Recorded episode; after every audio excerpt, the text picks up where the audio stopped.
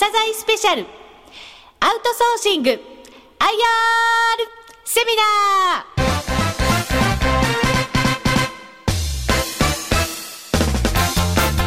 ー。この番組は証券コード2427株式会社アウトソーシングの IR 活動の一環としてお送りします。この番組は11月23日に東京で開催した朝鮮スペシャルセミナーを収録したものです。さあそれではご紹介していきましょう証券コード2427東証一部上場株式会社アウトソーシング代表取締役会長兼社長土井春彦さんですどうぞ皆様拍手でお迎えくださいさあ、それでは早速会長にお話を伺っていきたいと思います。では早速、会社概要、それからグループ概要からお願いいたします。設立は1997年でございます。まだあの16年ということで、比較的新しい会社でございます。主な事業といたしましては、生産アウトソーシング事業ということでございます。で、あの上場市場が東証の一部でございまして、証券コードが2427ということでございます。会長、証券コード、そして上場市場、先ほどもちょっとご紹介をいただいております。あの、確か、2部に上場したのが2012年の3月ということですので、そこからわずか1年で一部上場ということなんですね。そうですね。やはりあの戦略の中にはね、MA 戦略とかもありまして、あの資金需要いうのもね、結構会社自体も伸びてるところですから、あるんですが、まあ、その前にジャスダックに上場してたんですが、はい、やはりジャスダックでは市場からの調達というのがねあの回転率の関係なんかで難しいといういうことでで銀行借り入れだけの資金の調達手段から、はい、それ以外のものもやっぱり必要かなということでうん、であの一部上場いうのを結構急いでやったとい。うことでございます、はい、まあ、次の成長のためにいかにその資金を調達するかっていうのは重要なことではありますよね。そうですね、はいさあでは続いてなんですが、えー、アウトソーシンググループ一覧ということで、これあの国内グループ15社、それから海外に21社ということで、幅広い業種カバーしているだけではなくて、こう研究開発から量産までこう縦方向にも深く入り込んでいらっしゃいますね。そうですね。あのもともと私どもはメーカーのあの生産部分、まあ、研究開発も含めた生産部分を受けるわけですから、我々の業績自体がそのメーカーに影響されないと。メーカーがおかしくなると我々も一緒におかしくなるというのは一応避けたいと。そうするとあの業種を分散してね一つの業種に特化して受けるんじゃなしに業種を分散して受けたいわけなんですが今度はあの業種を分散してあの事業をやるとなかなか技術部門には踏み込めないんですがね。本体のアウトソーシングについては極力あの量産部分のそれほど技術のいらないところであの幅広い業種を請け負ってで業種に特化した子会社があの技術部門を賄っていくというような体制を作っております。さあでは今全体をご覧いただいたんですがそれぞれの部門について詳しくお話を伺っていきたいと思いますまずは生産のアウトソーシング事業ということになりますねあの生産アウトソーシング事業についてなんですがね非常にあの製品が各あの業種による製品の単名化というのが進んでおりまして EC 製品が出てもすぐに飽きられてもうそれが廃れてしまうということで非常に生産現場いうのは生産変動ボラティリティが高いんですよね。あの一昔前いうのは全部あのメーカーの正社員でやってたんですがあのこれだけ生産現場の変動が激しくなるとやはりあのフィックス固定した社員では効率が落ちるいうことでね変動の、えー、激しい部分は我々にもう完全に委託してしまうと。いうことで派遣とか請負というようなあのスキームで我々が請け負ってるんですがただもう一つね案外あの私どもはそのような形でメーカーにねあの人を出すそれだけが我々のあの事業かなと思われがちなんですが最近では全く逆のパターンでねその逆に不況なメーカー不況なメーカーはやはり余剰人員いうのが結構発生しますのでそういう余剰人員を我々が引き受けてですねで我々のあの繁忙の取引先に従事していただくと。あのメーカーの方から逆にあのその人を我々に供給していただくとそのような形のあのスキームいうのも現在増えております。あの、今お話伺ってて思ったんですが、その日本においては雇用の硬直化っていうのはすごく大きな課題になっているかと思うんですが、あの、伺うと、御社のその事業っていうのは、そうしたその課題にこう、風穴を開けるというか、こう、何かブレイクスルーになるところがあるのかな、なんていう印象もありますが、いかがでしょうか？世の中自体がね、あの、案外、あのまだ日本ではね、そういう文化は浸透してないかもしれないんですが、はい、あのかつての終身雇用のね、捉え方いうのが変わってきているように感じております。うん、例えばですね、はい、あの先日、えっと、ある大手自動車メーカーの取締役の方、58歳の方です。つまりあの大学を出られてもう35年ぐらいそのメーカーにずっといらっしゃる方の同期のあの退職率というのがたった6%なんですね。はいはい、ところがあの11年にその同じメーカーに入られた方の退職率というのがすでに20%に達しているというような状況らしいんですよね。であの我々がそういう領域を作ったわけじゃないんですが世の中全体がそういうあの終身雇用というのが大体薄らいできててやはり豊かにもなっておりますしでいろんな情報社会でやりたいことも高出てくるんだと思うんですがね。そういう中の一翼を担っているというような感じですよね、はい。まあ、時代の変化そうした変化がある中でその生産のアウトソーシングっていうのは単に人を派遣するだけではなくて、えー、人材のその調整需給調整機能としての存在感そして立ち位置を確保していらっしゃるという了解でよろしいでしょうか？そうですね、はいえー、足元のちょっとですね、中長期の計画、お話伺っていきたいと思うんですが、その前にちょっと足元を振り返らせていただきたいと思います。えー、第3四半期業績を発表されているかと思うんですが、まず足元を振り返りをお願いできますでしょうか？第3四半期なんですがね、私どもあの、えっと、気象いうのが1月になるんですが、まず基礎に想定したいうのはあの2012年からの流れを想定したんですがやはりあの気象から大きく変わりました。これはあの比較的あの好調だと思ってたあのスマートフォン関係特にアップルですよね。そういうのがあの1月になって急に悪くなりましてで逆にあの立ち上がりが6月ぐらいと想定してたあの自動車関係があの円安が進行したことによって急激に立ち上がったと。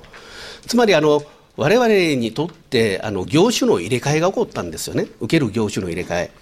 あの立ち上げる時とか撤退する時いうのは効率を落とすもんで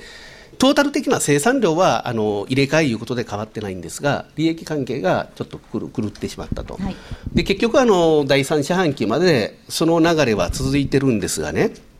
営業利益が4億1000万となってるんですがで第2クォーターであの若干修正が入りまして第3クォーターの営業利益はあの5億ぐらいというふうに発表しております。月々の営業利益があの2億5000万ぐらいを確保できるようにあのもうあのその業種の入れ替えいうのもね、はい、先ほど申しました。もう全部完了しましてでそれぐらいまでには回復しております。であの第3クォーターいうのは7月8月9月なんですが8月はあのお盆休みが多くてね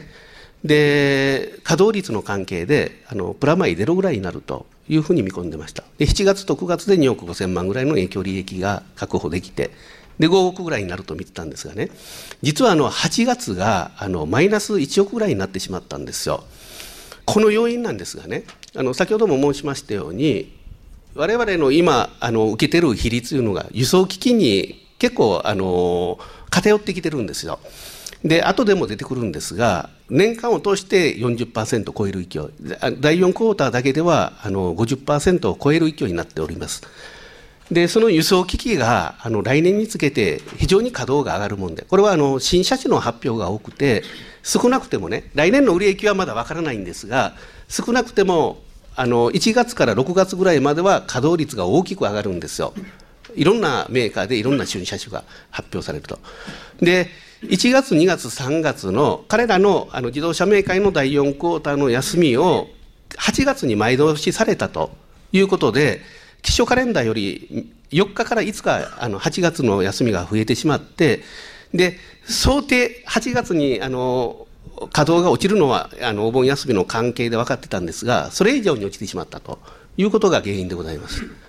で、差し引き4億になったというような状況になっております。ただあの第4クォーターについてはね、はい、あのその後も出てくるんですが、大体あの9億から10億の営業利益は確保できそうだ。つまりあの月3億ぐらいのあの営業利益が確保できて、この流れはまた来期にもつながっていきますさあ、そうしたことを踏まえてなんですが、ビジョン2014ということで、今後の中期経営計画ビジョンなんですが、これについてお話をお願いできますでしょうか。特にですね、あのこのリーマンショック前の我々メーカーからした我々のあのミッションいうのはあの増産の時の増員ですよねそれだけがミッションだったんですがこのリーマンショックを機にですねあの円高が急激に進んだこととか非常にあの人件費の安い新興国のメーカーとの競争になったことなんかによりましてメーカーのあの行動をね一緒に我々と変えていくというようなあの我々へのあのミッションが変わってきております。少しこうコンサルティング的なもの、はい、要素が入ってきていると。はい、はい、それでねあの我々先ほども申しましたように私どもはあの比較的この業界へは後発部隊なんですよ。先発部隊はあの昭和48年ぐらいねずっと高度成長する時からあった業者が結構あるんですがでなかなかそういうあの先発業者に占められてたねあのシェアをあの崩せないところがあったんですがそのリーマンショックを機にあの大きくメーカーメーカーのニーズが変わったことによってね今は逆に大きなチャンスだと捉えておりましてで今もうポジション取りいうのをねとにかく優先したいと。なかなかこういう人のビジネスというのは先にやられると覆しが難しいことで、はい、そういうビジョンの中でねあの今でならあの業界ナンバーワンになれるんじゃないかなということを一つ挙げ挙げております。それともう一つはねあの比較的新しい業界ですので法整備がまだうまくできてないんですよね。特にあのあの我々が活動しているメーカーではなくてはならない存在になってますし労働者の方もやはりいろんなあのライフスタイルの中でいろんな雇用スタイルも望まれててね労働者の方からもなくてはならない存在になってるんですが比較的あの認知度が低いいうかねあの世もすればダーティーなイメージを持たれている業界に移るんですが、はい、働く人も実はメーカーからも支持されていると、でこれがあのそのギャップいうのはねやはり法整備がうまくできてないことでね特にあの日本のあのいろんな労働法いうのは終身雇用が前提になっているもんで。あの短期雇用に対する法律というのが整備できてなくてこれが場合によってはあの労働者に方に不利益を与えたりしてますのでこのあの影響力のある会社になって業界をね整備していきたいというのを強い思いで持っておりますさあでは続いていきたいと思います事業環境とグループ戦略ということなんですが、まあ、あのグルグローバル化の進展に伴いまして、日本企業の多くっていうのが、その事業環境の変化の厳しさに直面しているかと思います。あの業界を取り巻く事業環境というのを教えていただけますでしょうか。あの我々の中では特に来期以降ねあの戦略としてやらなきゃならないことというのはあの対策としてやらなきゃならないことというのはあのメイドインジャパンの付加価値いうのがねやっぱり大きく変化しております。今まではあの特にテレビとかねあの洗濯機冷蔵庫こういうようなところにも非常に日本の製品いうのはあの世界から支持される製品だったんですが最近では韓国の製品とか中国の製品がそれを上回るようになってきてあの多くのあのメーカー業種においてですねその付加価値を崩してきてるということ。これはやはりあの我々の市場を脅かすことですのでね。でそれに対する対応と。あとはあのこのあの民主政権から自民政権に変わったことによってね労働派遣法の改正。これは労働あの派遣法だけではないんですが申しましたように我々の影響にあるのは労働者派遣法の改正。ここはあのこのあの、えっと、改正に合わせて戦略を立てていきたいというふうに考えているんですさあではメイドインジャパンの付加価値の変化どんなふうに変わってきているのか、はい、つまりあの日本メーカーいうのはいち早くあのこの人々に支持されて高く売れる製品をいち早く出せたわけなんですよね。でいろんなあの新興国を含めたあのメーカーが同じようなレベルのものを出し出してあの価格をが崩れてくると。これコモディティ化って言うんですがその頃にはもうすでに次の新しい製品が出せてると。いうようなこのスパイラルを持っておりました。ただあの例えばあのテレビであればねあの皆様方のご家庭のテレビもそうだと思うんですが非常に綺麗です今。であれより綺麗な 4K とか何とかって出したとしてもねもうこれはあのマニアックの世界になってあの一般の方がその今の価格の何倍も出して買うかいうとねなかなかもう今のこれだけの綺麗さがあったらこれで十分だとそういうレベルに達してきてるわけなんですよね。つまり上のあの開発の余地が非常にも難しくなってきてるということが多くの製品で起こってると。でところがあの一部ね特にあの自動車なんかはあの環境に配慮して車まだまだリッターがあの燃費が良くなったりとかあるいは安全に配慮した車ですよね。あの事故が起こらない車。ゆくゆくはあのもう自動運転でね無事故でノー事故で目的まで目的地までついていくと。そのようなところまで目指してるみたいですからそうなるとまだまだ上の環境あの開発の余地があると。であのやはり日本に残るのはそういう余地がある製品。で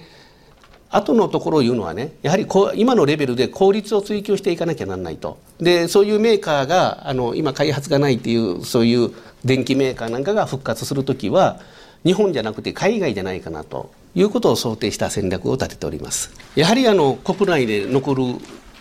製品業種そのメーカーに対して関係を深めていくということが今も最大のあの戦略です。でねあの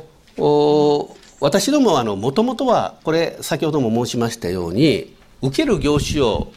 極力分散しまして、はい、その業種の景気によるねあの我々の業績の変動いうのを抑えるということであのリーマンショック前までいうのは結構あのこう業種分散して受ける業種の比率いうのがねそんなに特筆したやつがなかったんですがあの申しましたようにそのように日本に残るものがあの限られてきてるということでやはり輸送機器の比率があの大きく伸びてきているというような形になっています。はい、あとあの化学薬品この中には薬とかも入っておりましてこの化学薬品と輸送機器の比率が大きく伸びてきているということになっております。はい、結果としてということですね。はい、そうですよね。はいさあ、続いて、では、海外へ移管する業種へに、への対策、戦略ということなんですが。日本ではね例えばデジカメなんかのスマートフォンなんかのあの結構あのこう苦戦されてたメーカーでも海外ではねあの立派にやられてるところが結構多いです。であの私どもねあの、まあ、海外と申しましてもあの、まあ、我々の事業キャバなんかであの世界全部っていうのはちょっと無理ですのでまずはあの東南アジアにねフォーカスして今進出を進めております。でこのあの進出の仕方なんですがあの日本のメーカーがどんどん進出していって人が欲しいというそういう需要のある国としてあのタイベトナムでインドネシアそのマレーシアの4カ国をあの挙げてるんですよね。そういうあの国にはどんどんどんどん、まあ、これ日本のメーカーだけと違って世界中からいろんなメーカーが進出しております。でその結果ねすでにそのタイであってもあのインドネシアであってもベトナムであってももう人のタイト感いうのがあの顕著に出てきてるんですよ。で今後ますますあのこうあの発展していくにつれてそのタイト感いうのはあの強くなってくるというふうに日本でもそうだったんですよね。であの逆にですねあのある程度人口がいるけど産業のない国これとしてはあの、えー、とカンボジアとかねミャンマーでチベットなんかを考えておりますでそういう国から人を流動的にあの連れてきてであのこの東南アジアでね流動的な人材ネットワークを構築したいと。そういう今戦略を進めてるんですが。はい。まあ一言で ASEAN と言っても国による濃淡があるっていうことなんですね。はいはい、もう一方の労働者派遣法の改正についてお話をお願いいたします。はい製造派遣いうのは実は3年を超えてあの活用できないんですよね。これもねあのこの製造派遣が解禁されるときに日本の主産業いうのは鉱工業だとつまりあの物を作る産業。でここが全部派遣になったら大変なことだいうので一時的な仕事に対しては派遣を使ってもいいけどあの継続的にある仕事に対しては正社員でやれと。いうようななんかおかしなあの前提のもとに3年を超えてとか作ったみたいなんですがね。そういうあの行政の考え方とやっぱりメーカーのあの実態いうのはかけ離れたものがあるんですよね。でそれをあの改正されるあの動きがあるんですがね。実はあのこれはねまだ国会で完全に決まったわけじゃないもんで、はい、あの民主政権が規制強化に動いたものに対して自民政権は規制の緩和に動いていると。その程度にさせていただきたいんですが。はい、はい。規制の緩和の方向に動いている、はい、そうなると、御社にとってはどういった具体的にチャンスになるのか、それとも機会があるのか、はい、いかがでしょうこれはねあの、想定されることというのは2つあります。はい。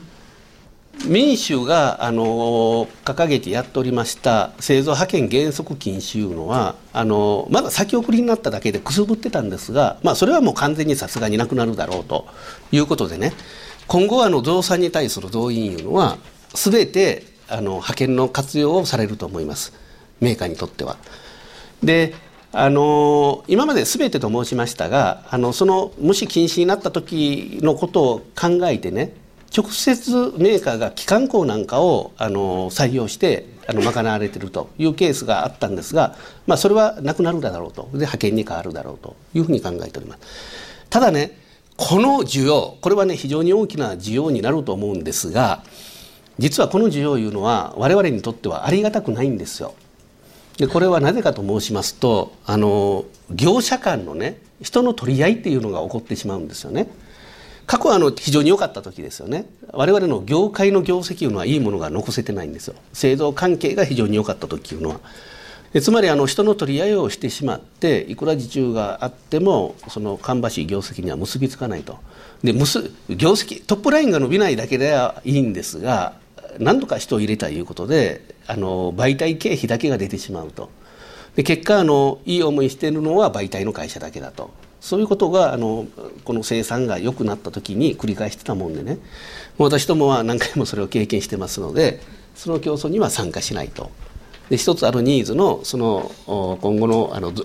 増産に対する動員には参加しない。ただあの我々がね一社独占であの受注できたものについてはあのこれはあの業者間の取り合いにはなりませんのでここには参加します。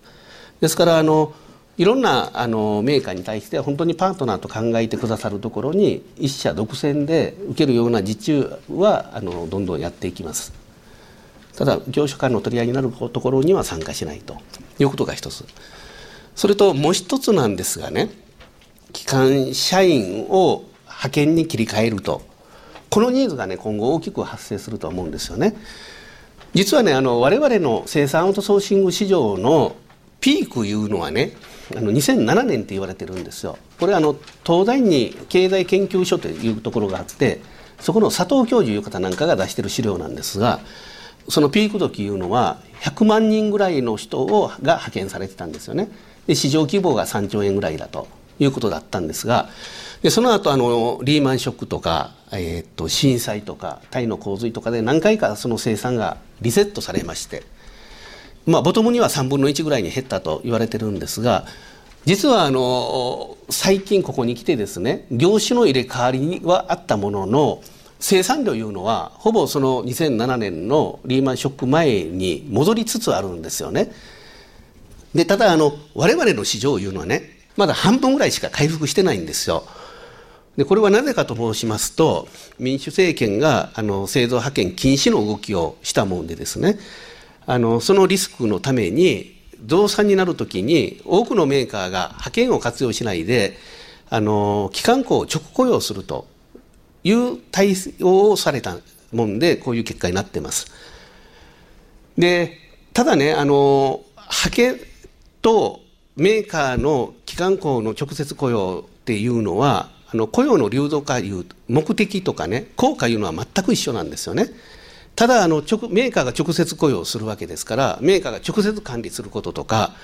あとあの一部がそのメーカーの正社員の福利厚生が適用されることなどでねやはりあの派遣よりも割高になるんですよ。あのいろんな人の管理いうのはその周辺にいろんな工場を持ってる我々がやった方で管理コストは安くつくんですが送迎にしても何にしてもメーカーがやられてるいうことで一部高くついてると。でただこの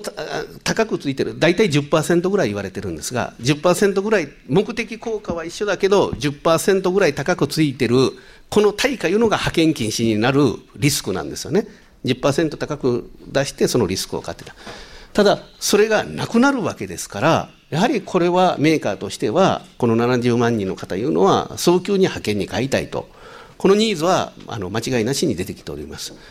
で私どもはこの市場に注目しててねこれは今後増産になる市場じゃなしにですね今ある市場が構造改革をしたいというところここにあの来期はあの力入れてやっていきたいというふうに考えてるんです、はい、さあでは続いて、えー、業界のトップランナーとして今後の展望についてお話を伺っていきたいと思います。特にですね今あの私どもが捉えているのはあのこの法改正これはねあのこの緩和に向かう大きな法改正というのはね、まあ、我々あのまだ十何年なんですが先ほど16年なんですがその中でもかつてなかったようなことなんですよね。多分あのいろんな業界もそうなんですとそうだと思うんですがあの何十年かに1回のこのターニングポイントというのが必ずありまして我々の業界はあの今それを迎えてるんじゃないかというふうに捉えております。あのさらなる成長のためには M&A っていうのも重要なファクターだとは思うんですが M&A については会長どんなふうにお考えでしょうか？そうですね。あの業界の整備とかもしていきたいと、はい、で単なる規模の追求だけはやはりやりたくないんですよね。で今いろんなあのメーカーニーズが非常に多様化とか高度化してきておりましてあのかつての我々のやってないようなことを求められたりした時にその経営資源が必要になってきますでそういう経営資源を持ってる会社とかね先ほどもありましたように例えば海外進出する時はそのライセンスを獲得するためとかねそういう我々の必要な経営資源についての MA と獲得するための MA というのは今後積極的にやっていきたい。まあ、それがまたさらなるあの拡大につなげていくというスパイラルになってくるんですが、はい、はい、意味のある M&A をっていうことかと思います。では最後になりますが株主還元に関するお考えをお聞かせいただきたいと思います。今日もたくさん個人投資家の方お集まりいただいてますのでお願いします、一株利益に対して10%という方針を出しております。今いろんな業界あの我々の業界いうのはあの環境の変化によって非常に大きな激動の時なんですよね。でその中でもやっぱりポジション取りを優先したいということであの先行投資がいろいろ考えられます。で内部留保をすることによってそれを拡大してただ一つの我々のポジション取りの目安としてはあの1000億超えというのを一つの目安にしております。でこれが達成できた頃時にはねあの今度は10%あの1株利益の10%というのを 30%40% ともともとあの我々の事業いうのはねあの、B、重たい BS につながるような大きな先行投資が必要とない事業ですのであのそれぐらいのポジションの利のなった時にはあの大きくそのあの率で還元していきたいとあのインカムゲインで期待していただけるようにやっていきたいというふうに思っております。はい、ありがとうございます。ここまでは土井会長に今後の展望を中心にお話をいただきました。アウトソーシング IR セミナー。この番組は証券コード2427株式会社アウトソーシングの IR 活動の一環としてお送りしました。